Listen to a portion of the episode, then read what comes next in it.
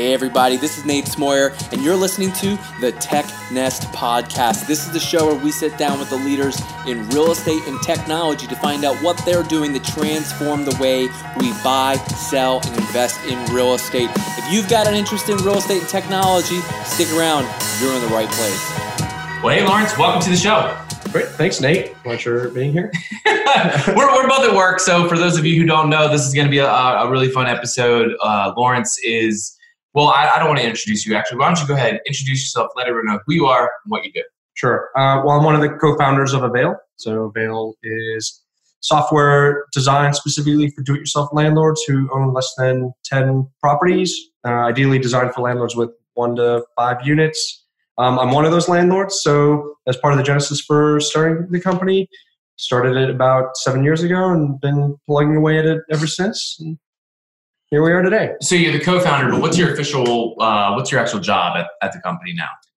Uh, I feel like I'm a little bit of a generalist or a Swiss Army knife here, kind of just going wherever problems arise. I'll, I'll swoop in and see what I can do about um, removing some obstacles and clearing those problems. So, uh, don't have a specific title necessarily, but uh, Swiss, Swiss Army knife. Okay, because I've been describing you as the COO and all the descriptions. Is sure. that accurate? yeah, that's that's totally fine. yeah. So I got, uh, I got, promoted. I guess Laurence is Laurence is my boss here. Uh, well, cool. So you know, I thought this was going to be fun. So um, you know, we've had Brian, who's the other co-founder, on the show, and that was way back when. That was obviously before I joined the company. Uh, and I thought it was about time, you know, hey, why not? Let's bring the other co-founder in on this. Uh, you guys kind of split uh, some of the roles and the way you guys, you know, the company's run, and and I think uh, even in some of your expertise, which I think is a really good background. Uh, maybe you could shed some light. What's your background that led you to, you know, helping co-found Avail? Sure. Uh, well, both Ryan and I uh, have a finance background. Uh, both went to undergrad together, University of Illinois as finance majors. I think Ryan one up to me. He did the finance and accounting track. Um, and then when we both graduated, we kind of went different courses. Ryan did investment banking, and I'm sure you talked about that in your podcast. And I went down the business and risk consulting path, so consulting, um, which is more client focused. We have large clients that could range from any project having 10 consultants on it to 100 consultants. Um, and most of those for me tend to, to be like data analytics related engagements mm-hmm. uh, where we were just writing SQL statements, trying to understand the data, trying to figure out how their business operates through the data lens. And uh, was there for about four and a half years. Left, joined Goldman Sachs. It's like Goldman Sachs as an associate there um, for over two years. And again, focused mostly on data analytics, supporting their hedge funds and alternative investments. So, really had a huge data analytics background before we started Avail, which really helped. Um, and that kind of shed the direction that Ryan and I went. So, Ryan tended to focus then more on building the relationships external to Avail, and I started by building the initial product and kind of the internal mechanisms of Avail. Um, and then it helped that both of us were landlords as well. So he was managing two single family homes and I was managing a three flat here in Chicago. So it was a natural fit for us to kind of go this path. Now, I happen to know a little bit about your beginnings as an investor. Okay. Uh, you shared you and Ryan got started in a very unique way. Is that something that you can walk uh, walk people through here on what you know what that was because I think it's pretty unique. I don't think it's the obvious path. Sure. And I think uh, that also says a lot to uh, how Avail has gotten to where it is today because there weren't a lot of obvious paths to get Avail to where it is today. Sure. I think you're talking about the property tax lien certificate yes. investments. Okay. Yes. Uh, yeah, in college, Ryan and I needed extra spending cash, and we were together taking a real estate course. And the professor was talking about what would happen if you don't pay your property taxes. And uh, he went through all of the woes and concerns where you'd be paying these exorbitant fees and, and these investors make a killing off of you. And we're like, oh, that's interesting. How do you, we become those investors um, instead of the person who's paying the fees? And so we started digging into it and we looked at, okay, well, the way property tax certificates work is if you don't pay your property taxes, the government still needs, or the local municipality still needs those funds to run their government business. And so what they'll do is they'll sell off those liens to private investors who will come in and supply the cash. And then the government will coordinate getting back the money and paying you back plus interest from the person who owns the, the property and is responsible for the lien. And so that can end up having a 36% annual rate of return per year. So we're like, let's do this. Um, we raised a small amount of money from friends and family, went out and bought 42 tax lien certificates. And then, yeah, over the course of the next 18 months, we were just making a little bit of extra cash on the side through that investment. Um, it was good. That was the first time Ryan and I worked together. So we got a sense for how that would shape out. And I think when we, it was time to start this business, we knew we, we, we were confident working with each other since we had done it before. Yeah. That's not the, uh, I mean, I, as you can hear, I mean, that's not the obvious road to I need some extra cash. In college, I did uh, professional stunt show announcements. Yeah. I did cheesesteak vending at convention centers. You know, I. It's I, different than going to the blood bank. You know, well, I, I didn't start selling my blood plasma until after college, but that's a whole other story. that's that's a real story. But uh, I think that says a lot there. So, are you still in the tax liens investment business? No, so and you know, as anything, real estate also evol- evolves over time, and I think 15 years ago when we were doing that, there weren't a lot of investors who were interested in that. And the way that that works is it's a reverse auction, so you're really bidding on the interest rate you're willing to accept. And when more investors come into it, um, any auction is going to drive down the value for the investor. Yep. And so Yep. now I think on average you're going to get a two percent annual return on that investment. At that time, we were getting 36 percent. So we we haven't done that since, um, and instead have now gone the more traditional way uh, with real estate investing, but also non-traditional with the software startup. Yeah, so you, you've got uh, a few more investments these days. Uh, you've got a few multifamilies here in Chicago. Do you invest outside of Chicago? Uh, no, so I've got two multifamilies here in Chicago, and then I've got a car wash in the far north suburbs of Chicago. Uh, what is it? So the car wash has always been fascinating to me, and we got a chance to talk about that previously. Uh, I've always liked car washes because it's the kind of thing where anybody who is feeling the need has to drive by. Obviously, up this far away north in the wintertime, it's great because you have to wash the salt off your car. And then in the summertime, you're trying to flex, so you're making sure your car is looking good. So it's great. It's a year round. It's 24 7. Is yours 24 7? Yeah, this one's twenty four seven. It's also self service. So the the way it's laid out is there's six bays. Four of them you go in, you take the hose, you spray it down yourself, and then two of them are um, like smart bays where you drive in and then the machine will automatically. You stay in your car and the machine will do Yeah. everything. And you're right. In the wintertime, I think a lot of people think that business is going to slow, and it actually propels because you have to get the salt off your car. It's really Right. damaging, and people will come in multiple times a week. how do you compare a business like that to real estate? Does it is, it, is there a direct comparison, or do you have to learn a whole nother set of skills to be able to, you know, look at, evaluate? Because obviously there's real estate involved here, Yep. so there is a real estate play. But then you've got the multiple of the business ta- attached to that. Is are there some similarities, or and then really like what are the main differences you got to pay attention to? I think there's a base level similarity where you are running a business uh, at the car wash, but you're running a business when you own rent, rental properties. And um, not to bring it back to avail, but one of the things that we always try to do with our landlords is help encourage them to realize that they're running a business with their rental properties. Right. And so, yeah, you have to start looking at what's the revenue you're bringing in for for rentals, it's rental income, and you have to start thinking about your expenses, which can include your mortgage, the maintenance, and those kinds of things. And the car wash is the same. You have to look at revenue and expenses. They're both a business. The complexity, I think, comes in with um, the depending on the nature of the business. With in the car wash, for instance, you you've got a physical product besides the property that you're delivering. So you have to figure out what the right chemical balances are for the car wash, and you're tweaking those things. You're having to buy from a vendor uh, on a regular basis. So you, all of a sudden, you start including suppliers and cost of goods, and there's an extra layer on top of it. But the base fundamentals is you're running a business, and it's essentially the same. Yeah, yeah. I mean, obviously that's the that's always been the one thing that's kind of uh, I wasn't sure like how to do with a car wash. I know that one day I'm gonna have a car wash. We're gonna name it after our dog, Mr. Fox. It's gonna be Mr. Fox. I don't know, car wash or clean Mr. Fox or something like that. Yeah, I, I think car washes are good. uh, it's a cash flowing business generally. Um, like people need to wash their cars. Well, let's shift. I want to talk a little bit about um, what you do here at Avail. Um, so, you know, as a founder, you don't get the advantage that I get. So, the advantage I get is, you know, I come in and I'm like, hey, I've got this idea. Let's do this thing. And you're like, okay, yeah, sure. Let me show you the four ways we tried that and every which way it went wrong. So, as the founder, you're you're paving those paths and you can look to other companies but in our space and especially when you guys started 2012, right? Yeah, 2012. We so we couldn't find an engineer to build the product for us necessarily. So Right. we, 2012, we decided, hey, um, we're going to spend the next year or two trying to teach ourselves to code and build m- most of it from the ground up. Let's start there first. It- Was that the right decision?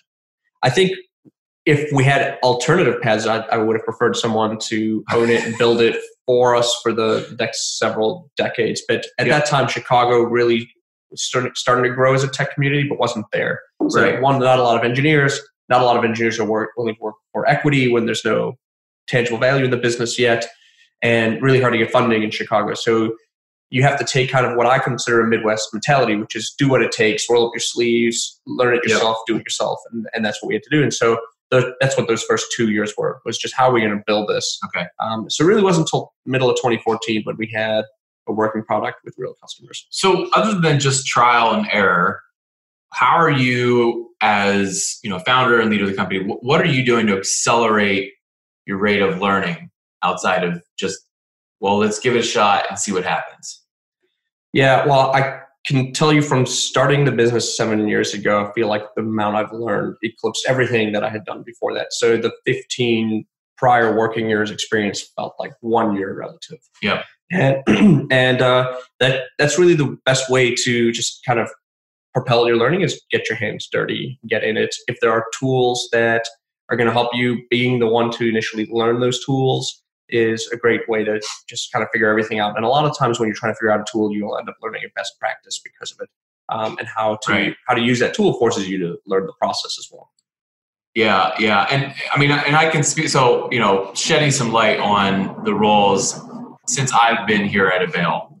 Laurence has been leading. Well, we just brought on a new product manager, which is amazing. Yes. and and and that's gonna do all kinds of things for us. But I mean, you're leading product and engineering, and previously marketing, and you know, operations of the company, and you know, then there's the data download of everything we've done, and being a You're landlord. make, making me anxious already.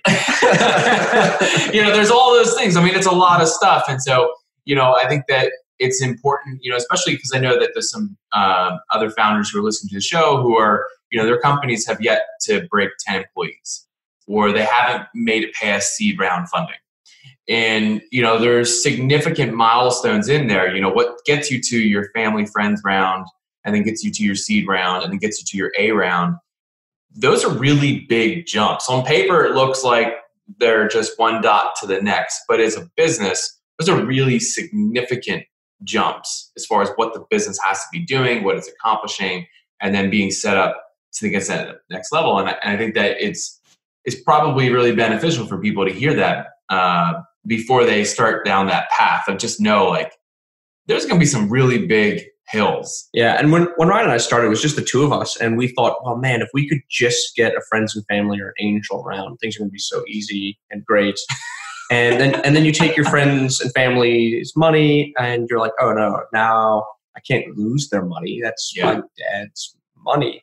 Yeah. Um, even and then you know your dad's getting his buddies on it and you're like you, you feel like this sense of moral responsibility around it and things didn't become easier they became considerably harder because now you're looking at it it's not just i'm trying to start this business but now i'm also Right. a steward for this capital i just took and i can't You got to go see them at Christmas. yeah I, and i can't let them down i can't be at the, the table you know eating whatever we're eating be like oh by the way we lost all your money Right. um, so it, it got harder and then i feel like that has happened with each round that Yeah. we've done so then you, you take the seed round and now it's significant money now you're talking in the millions and you think if only i could just close the seed round we can start hiring people and starting to grow and things will get easier and what you find is yeah you can start hiring people and that only makes the problems larger 'Cause Yeah. now you've got to figure out all these things that I didn't have to figure out before. I didn't have to motivate myself. I was always motivated, but now I have to motivate my team. And I have to figure out how to train my team and grow the team and, Yeah. and how to figure out the right priorities for them and how to help them figure out the right priorities. It ends up being like a tenfold increase in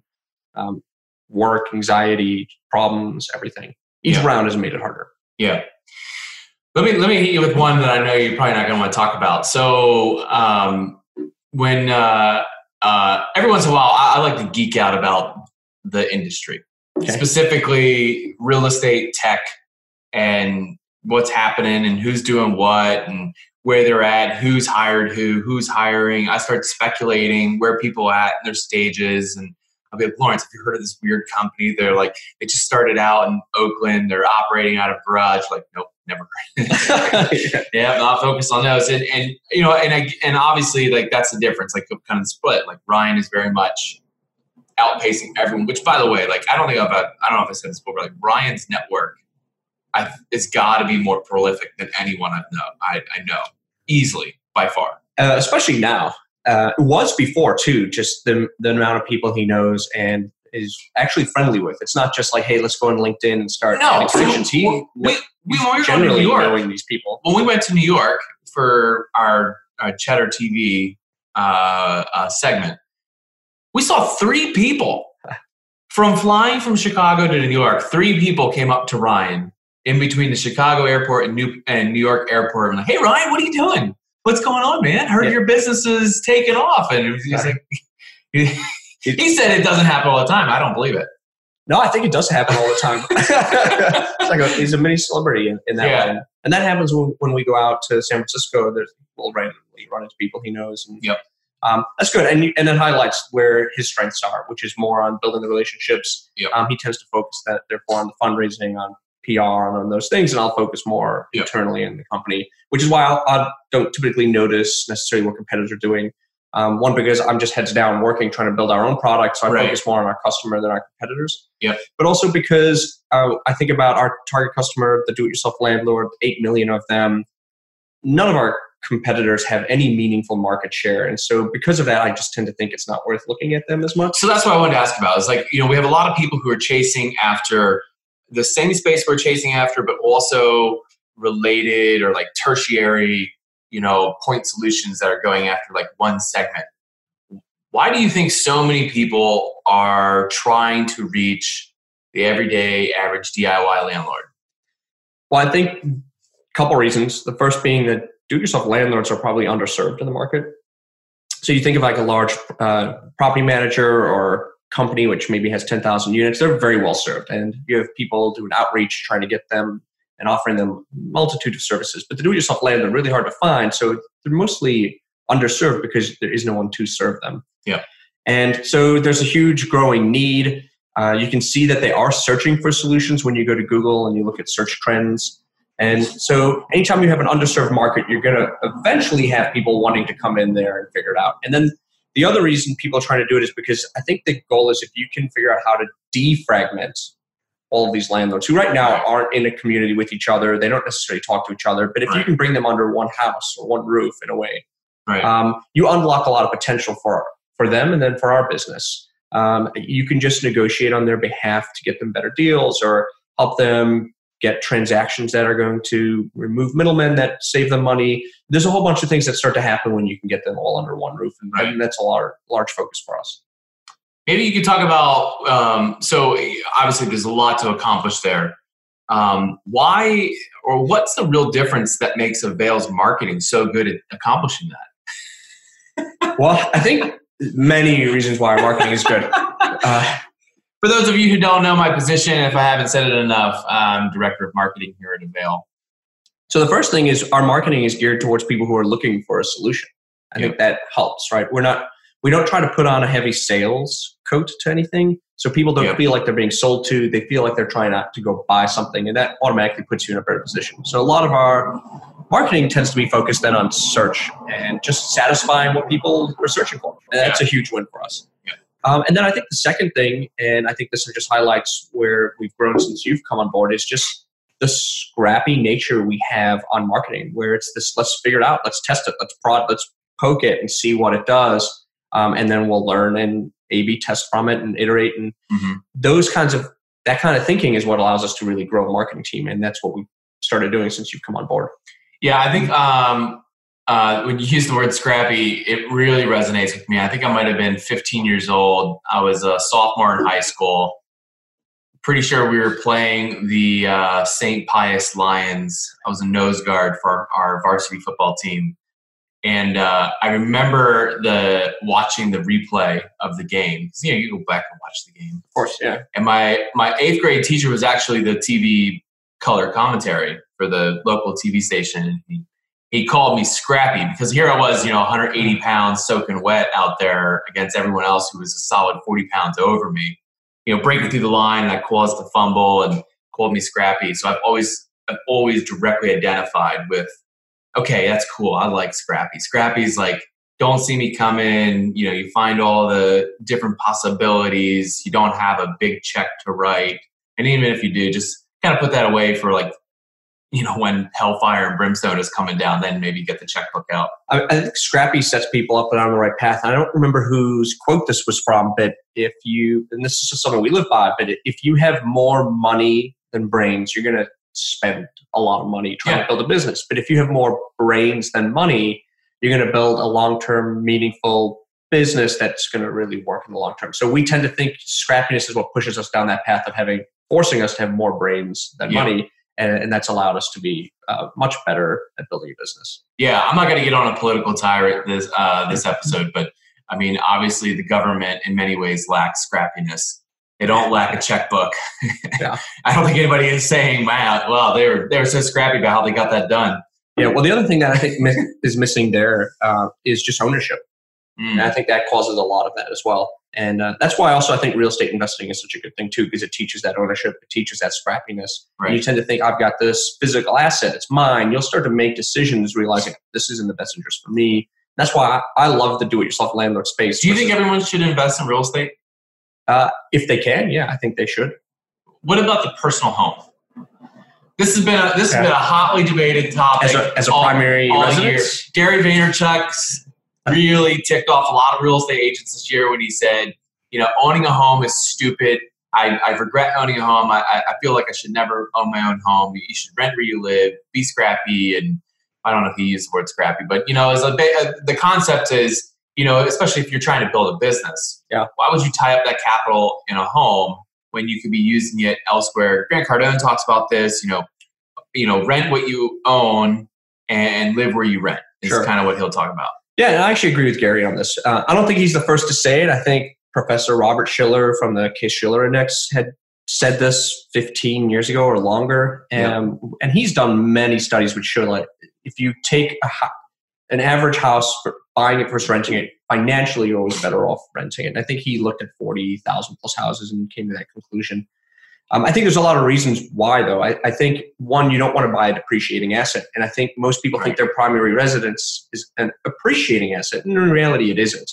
We get the feeling that it's appreciating, but that's only because of how much money we're having to sink into it every single year, trying to maintain it or upkeep it. What appreciates is the land, but that's only a small fraction of what the property is itself. And especially if you're in an area like Chicago where it's really densely populated, there's not much land underneath that asset anyway. Mm-hmm. And so you're going to end up with a depreciating asset unless you just sink tons of money. And so I agree with both of them. Uh, I think there are reasons to own a primary residence, but those shouldn't be financial reasons. I think if you want to have a sense of control and maybe a sense of ownership in your community, then you know owning it is fine. But I think you have to realize you're looking at it from more of an emotional lens, right. not a financial one. Yeah, uh, I can tell you from not having to live in a home I've owned for the last few years uh, I have spent zero dollars on maintenance and, and repair because I, I, don't have to. Whereas on the property we do own, we've updated electrical panels. Uh, I had to put in new lights, new water heater, fixed the toilet, fixed the the the what do you call that? The dishwasher. You know, we had to just change an outlet recently, and there was like some wiring that had to get changed. I mean, it really has been it's it's been like you know, the Indian motorcycle that I want to buy, I, I already bought it. It just came in the form of home repair. Yeah. And with the six units I have now, there's def- there's a maintenance request at least every other week yeah. coming coming from my tenants. Uh, recently, like power outlet wasn't working in a bedroom, and so you, uh, yeah, you you start having to think about okay, I need to fix those. If I lived there, I may have just postponed that a year right? Right. Because it's tenant occupied. You well, they're paying for it. They're paying for it, and you and because of that, they have a right to have everything work. Yeah. And, and so, you know, we'll go in right away and fix those things. Yeah. Um, but that that's the other side of being like the the landowners. You have that sense of responsibility. You have to do it. If I lived there, I probably would have postponed it, but it's a different trade off. Yeah, this is kind of like me on a T-Mobile yesterday because they they said they'd give us forty five bucks for our old phone, which forty five dollars to trade in an iPhone 6s. I thought that was just It's like, man, that really went downhill fast. Well, I think the six is pretty old now. Yeah, it's pretty. but then they came back and said you only get thirty bucks because you didn't turn in the phone that you had on your slip. That's not true. T-Mobile, you really did me wrong, and I'm I'm sour about it. But I'll get over it. It's fifteen dollars. Maybe they're listening and they can, they can make it right. I doubt they're actually listening to this. Uh, we do have a few people in here. Uh, you know, make this in- interesting. I've got my phone sitting right here. Uh, I've never done this. This will be a first ever. Uh, if you want to call in, this will be kind of fun. If you want to call in, I'll take a live caller, uh, 484 948 0578. That's 484 948 0578. Forgot my phone number for a minute. Uh, I'll take a live caller and we'll see. I don't know. I doubt anyone's actually going to call because, you know, we're only streaming on Facebook. It's like, it's eight o'clock in the morning. So Yeah. you people should be going to work. And please save the uh, death threats for email instead. I, I doubt that's going to happen. All right, so l- let's talk about um, next steps. So, um, you know, without going in and, and, and spilling too many of the beans of what we're working on here, because I keep giving people clues on Facebook and Instagram of like some of the big things we have happening, but I don't ever tell anybody. So let's not tell them the details. Uh, but we've been working on infrastructure, is building our business, right? Um, and I think this is a valuable thing for any business at any level. You know, what's some of the things over the last few months as we've been building out our infrastructure, building out our teams, our systems and processes, and really taking things to the next level? What are some of the things that you've learned in those last few months? And um, what do you think uh, for someone who's about to go through similar stages as us? What's some of the things they, they should be looking for inside of their business? And specifically, you know, it's a tech company. So, other tech companies, what should they be looking for and maybe even looking out for? Sure. Well, um, I think what I'm going to mention first is probably not even a tech thing. So we doubled the size of the business last year uh, in in everything, revenue, and in terms of um, number of users on the platform. But I think the one that was the hardest for us were employees. We doubled the number of employees we had. We went from 12 to 24, and I think people have to realize that any business is a summation of their employees, and if at that time we're like we're like hey let's hire them, these employees and we'll grow faster but we didn't put in as much effort into the onboarding that we needed to and the training get those employees up to speed that was a huge painful lesson i think a lot of people stumbled around for the first several months and we made some mistakes. I think we could have really gone faster. And i think that was a mistake uh, mostly on my side is how do i set these 12 or 13 new hires up for success? And now going into 2020 we'll, where we'll probably double the team size again uh, we're not wanting to make those same mistakes. So we've started putting in a lot more infrastructure around what, recruiting and onboarding um, to make sure that employees are getting trained and educated on Avail much quicker, much faster, in a more seamless way. Uh, so some of those recommendations that I, I, I think that come out of that is our 100 day plans for each employee, Yeah. um, which really helps set expectations. Here's what you're going to be responsible for, and here's how we're going to transition that to you over 100 days. I think is a really valuable tool. We just did that with our head of product hire, and Yep. um, I think that's been working really well.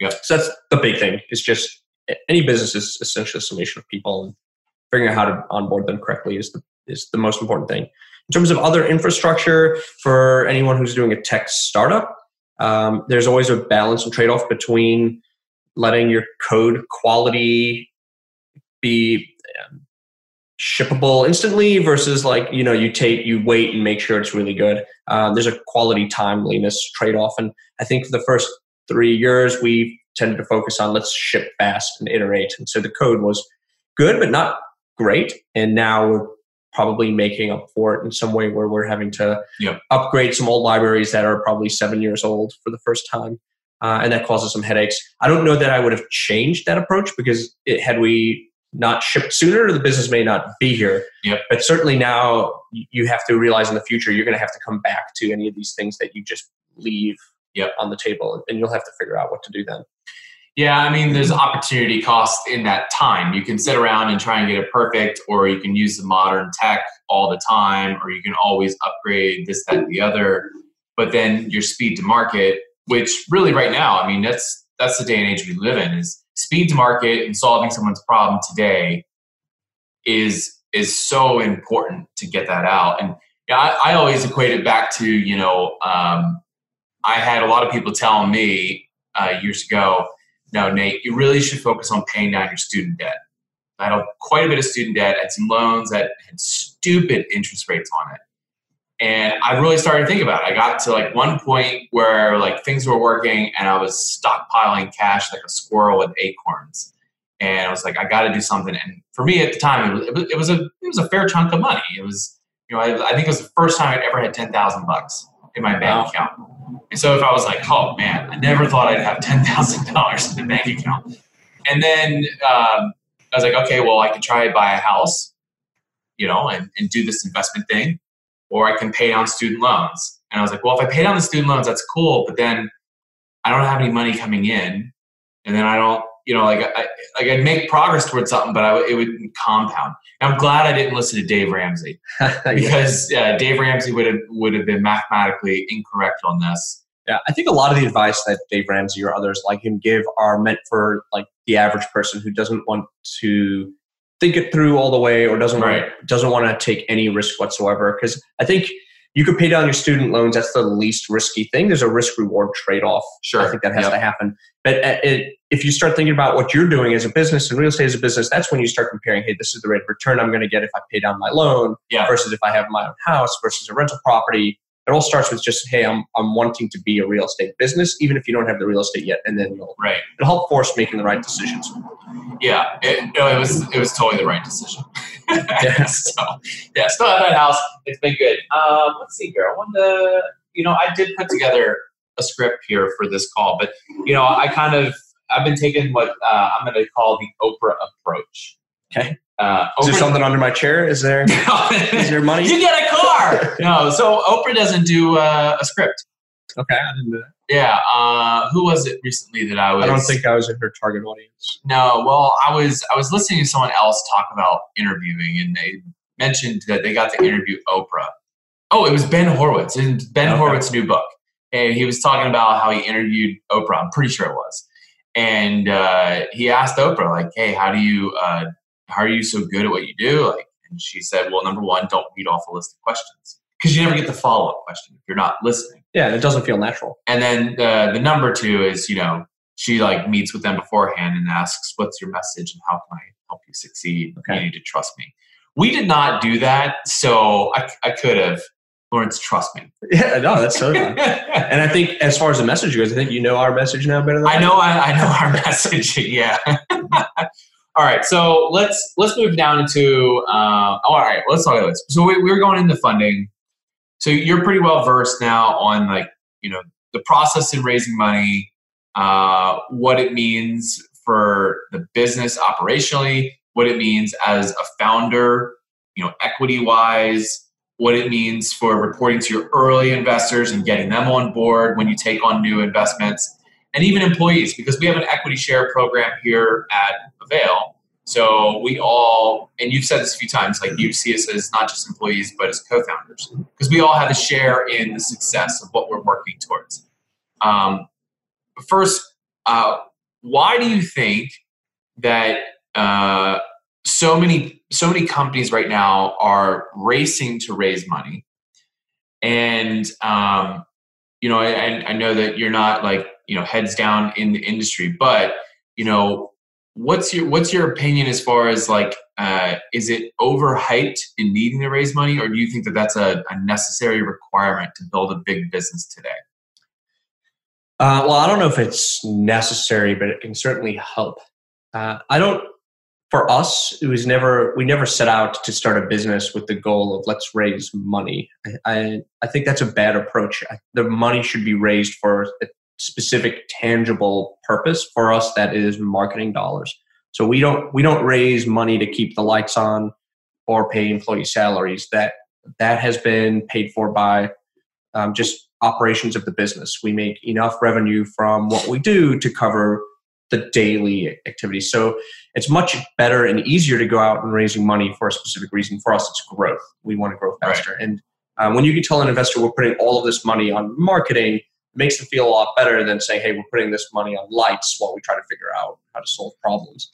Um, so for anyone who's thinking about raising money, they should really think about what it is that they're raising the money for. Because if you raise it to keep the lights on, you're all you're doing is serving to dilute yourself and your any prior investors, and Right. you, it's not a really good ROI for that money. So, uh, in that case, especially in Chicago, I would tend to recommend that people stay scrappy, bootstrap it longer. Um, they have a different mentality to that on the coasts. So, you know, if someone's on the West Coast or East Coast listening to this, they may completely disagree with that opinion, but that that is the opinion we have here. Yeah. And, yeah, and that's not one of the things like I think you were mentioning earlier, like buying or investing into depreciating assets. Like you think about it, you're raising money and then you go out and you get a good office. Number one, like you're not getting I mean, I guess suppose you could say like the space of the office enables you to build a business. But if you're buying furniture and tables and chairs, like I mean you you just like you just burned cash the moment you Yeah. do that. Like it burn, it goes up in flames Yeah. the moment you do that. That being said, even if you even if you do or don't raise money, we're still spending money on rent and furniture and chairs and and those are still Yeah. depreciating assets. Every dollar of revenue we take in, we have to decide what we're going to do with it. Is that going to go towards a tool we use? Right. So every dollar spent is a decision making process where there is an investment underlying it. And sometimes you have to make those investment decisions that are going to boost morale. Morale boosts productivity, right. uh, retains employees. So there are you're just never going to get away from it. We we have a unique one. in our office, Yeah. go on. The three one two. Oh yeah, the, we have a three one two. We've got a couple. Yeah. So what's the three one two? Because I've never heard of this So so three one two is the area code here in Chicago. So if you're making a phone call, it's going to start with a three one two. So we have uh, a policy here called three one two, where uh, if three people from the company want to get together. Um, in, uh, up to twice a week, they can get one drink. So it's like a three people, one drink up to twice a week. The company will pay for that. Three one two.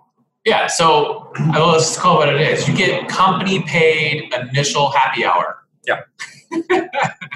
That's So- kind of cool. for us, that's important. I think it's a nice little homage to the city to name it Yeah. 312 because it's where we're building. But also, you one of the big things is you need employees to really get together, uh, Yeah.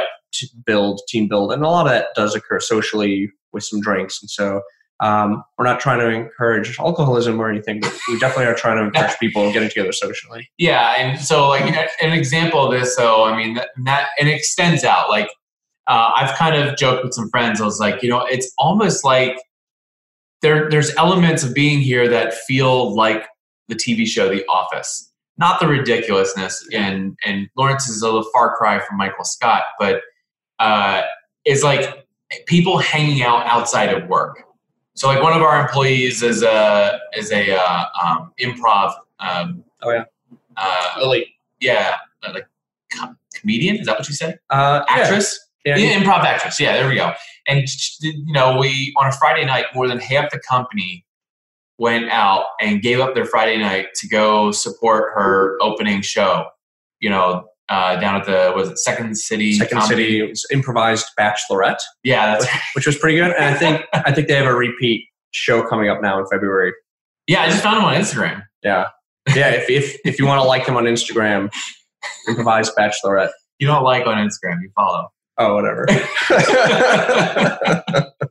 All right, we're going to shift into uh, the, the bottom segments of the show. This is the, the portion of the show that's my favorite. Uh, so this is called For the Future. For the Future is where I ask each guest who comes to the show to give their best predictions based on the following four questions. Laurence, are you ready to play? sure. All right, question number one. Where is Avail one year from now? Sure. So one year from now, we'll be approaching 2021. Yeah. Uh, I think we'll be at a position where I, think everyone in the United States will have heard of us. So right now, I think it's really limited to a small subset. Uh, I think we'll be a lot more well known. Uh, we'll be closer to you know 300, 400,000 landlords Yeah. having accounts with us, um, a million tenants. So at that point, I think more well known. I think uh, a lot of the skills on the team will have grown tremendously. Hopefully, more landlords on the team, uh, maybe through hiring landlords, but also through you know we want a world where there are more responsible landlords. So hopefully, some Yeah. of our current employees can start to partake. So I think that's where we'll be. All right. Question number two What does the real estate market look like one year from now? Yeah, that's a tough one. I, I I get worried sometimes that, especially on buying private residences and just residential real estate uh, that there might be another bubble forming. So I don't want to say that there'll be a huge crash. So in, in which case, then I'll say I think one year from now, real estate prices will be the highest they've ever been.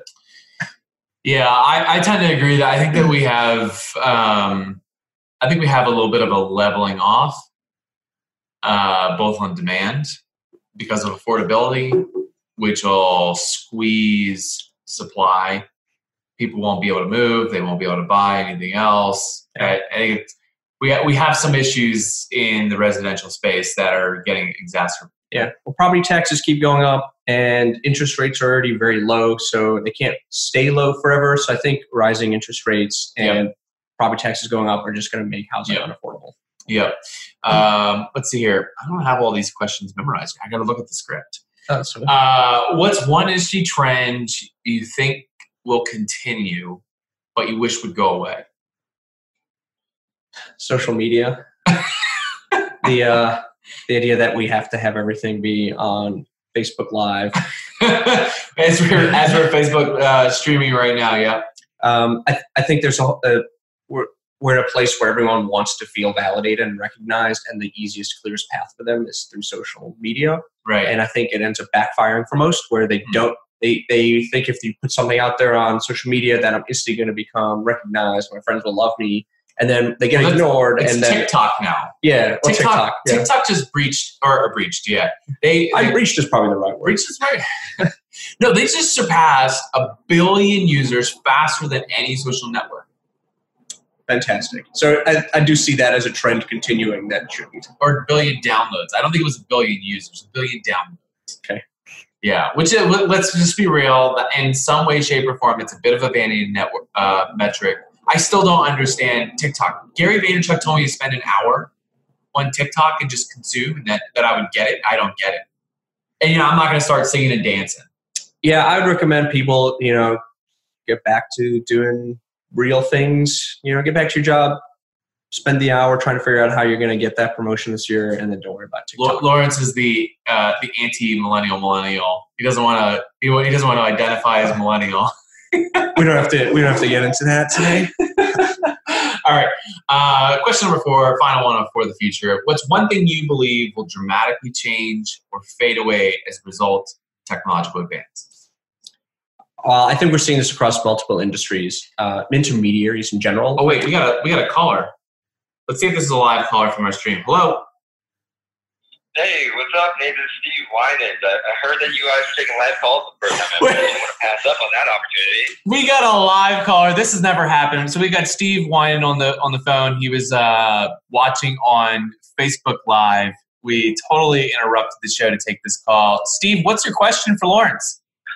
Make it easy. Hey, man. So um, I joined about halfway through. I don't know if you already covered this, but one thing I always love hearing about from other founders is like, what's uh, what's a feature or a business decision that you made that turned out totally unexpectedly, either for better or for worse, whatever it is? Does it not go as you planned?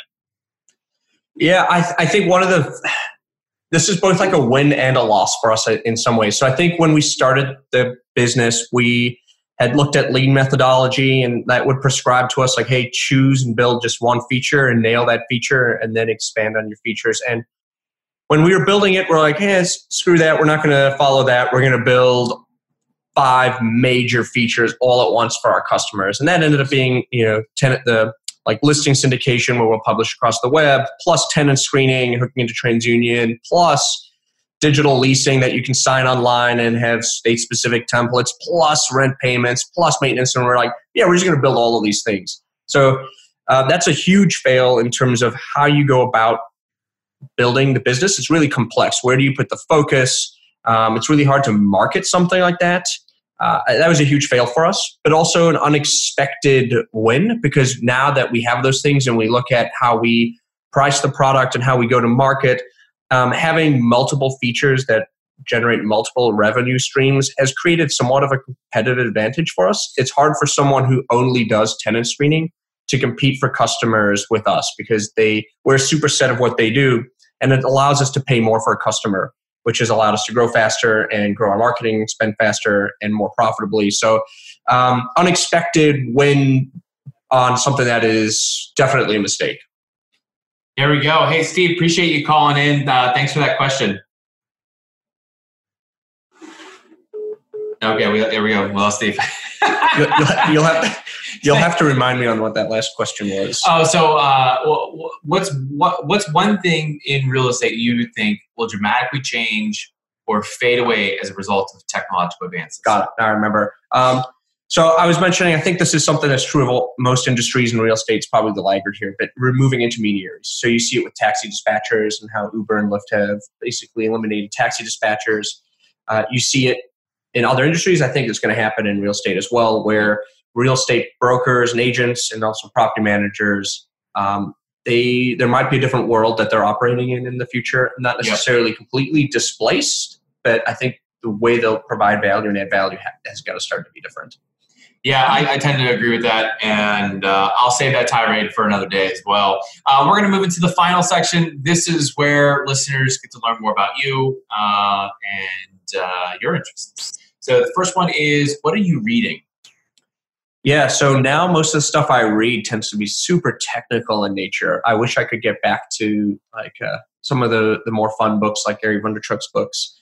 Uh, but I'll, I'll end up reading documentation a lot for how to use Iterable, which is a behavior-based email marketing platform we use, or how to use Smart Payables and what does their API look like. That's almost 100% of my reading at this point. That's boring. Yeah. Well, actually, I enjoy it. Um, I find that I, I, learn a lot from those things. Yeah. Uh, both in terms of how to architect a platform, which is super helpful for us, as well as how to architect an API. This is why you lead operations at the company. Yeah. Well, that and you know I mandated it, I guess. Yeah, yeah, yeah, yeah. Uh, cool. What question number two? Who are you learning from? Right now, I, in an interesting way, I feel like I'm learning from everyone who's working at Avail. Um, everyone that we've brought on, we've brought on has a different skill set than me and a different personality. Uh, I tend to, I think, have a very vanilla personality in a way, and everyone ha- else on the team has super interesting personalities and different backgrounds, and there's a remarkable amount of learning that's happening there. Um, and then there's also some skills that I'm learning from that. Some of it being patience, because a lot of the people on our team are younger and less experienced. Um, but some of it just being like, wow, I'm I'm getting an opportunity here to be educated from the bottom up, and uh, yep. certainly appreciate those things. Yep. All right, and the last one here: what inspires you? Uh, well, I've got two little girls um, at home. So I've got kids, uh, a three and a half year old and um, one who's about to turn six. So I tend to think about where do I want things to be in 10 years um, for them. And I, I, tend to think about I want to maintain a relationship with them. I want the world to be better for them. Yeah. I would love to have a business that they can come into and learn from. I'd love for them to become entrepreneurs. So a lot of the stuff I do now, I, I think about well, how will they be impacted by it and what yeah. can I do to set them up for it in a way. Um, so that inspires me when, when I here. I thought the dreams was just having a yacht and retiring down on the beach, Miami, or something. No, I get I get seasick, so yacht's not you know yeah, it's not gonna do it for me. Maybe like a bus conversion that has a living room. In it. Yes, yeah, yeah. vagabonds. Yeah, yeah, that's what I'm gonna do in about five six years. Perfect. Yeah, that's gonna be earlier than me, I think. Oh, I mean, we only have a dog, so yeah, makes it easier. I need I need a three bedroom bus, I guess. uh, okay, well, before we wrap up here, you know, this has been fun. Uh, also, you and I have to get to our day jobs. Um, before we close out, for those who are listening who want to reach you or want to learn more about Avail, where do they go and how can they do that? Sure. Well, easiest way is to go to the website, which is just avail.co, A-V-A-I-L dot C-O. And I'm sure Nate will put a link somewhere in whatever. There'll be, yeah, you can get a link in, in the description. Um, yeah. And then if you want to email us, you could just email us at hello at avail.co. Uh, that's going to go to Nate and myself, and we're happy to yep. answer any questions, talk with anybody. We love to learn. Uh, oftentimes, we'll try to get on the phone with customers or anybody. It's never to try to convince them to be a customer or to change their behaviors. We just want to learn how they're doing whatever they're doing. We hit us up and help us learn. There you have it. Well, uh, we're gonna we're gonna get back to our daily jobs. Uh, thanks everyone who tuned in uh, and for calling in. That was kind of fun. Maybe we'll do that again. I don't know. Um, if you guys are up later, well, for those who are watching, if you're up later tonight, 9 p.m. Central, Uh, we're doing another live podcast. We'll be talking about co living. Uh, but until then, uh, Laurence, appreciate your time. Thanks so much. Uh, let's get at it. Great. This is great. Thanks, Nate. Well, that's it for today. Thanks so much for listening to the Tech TechNest podcast.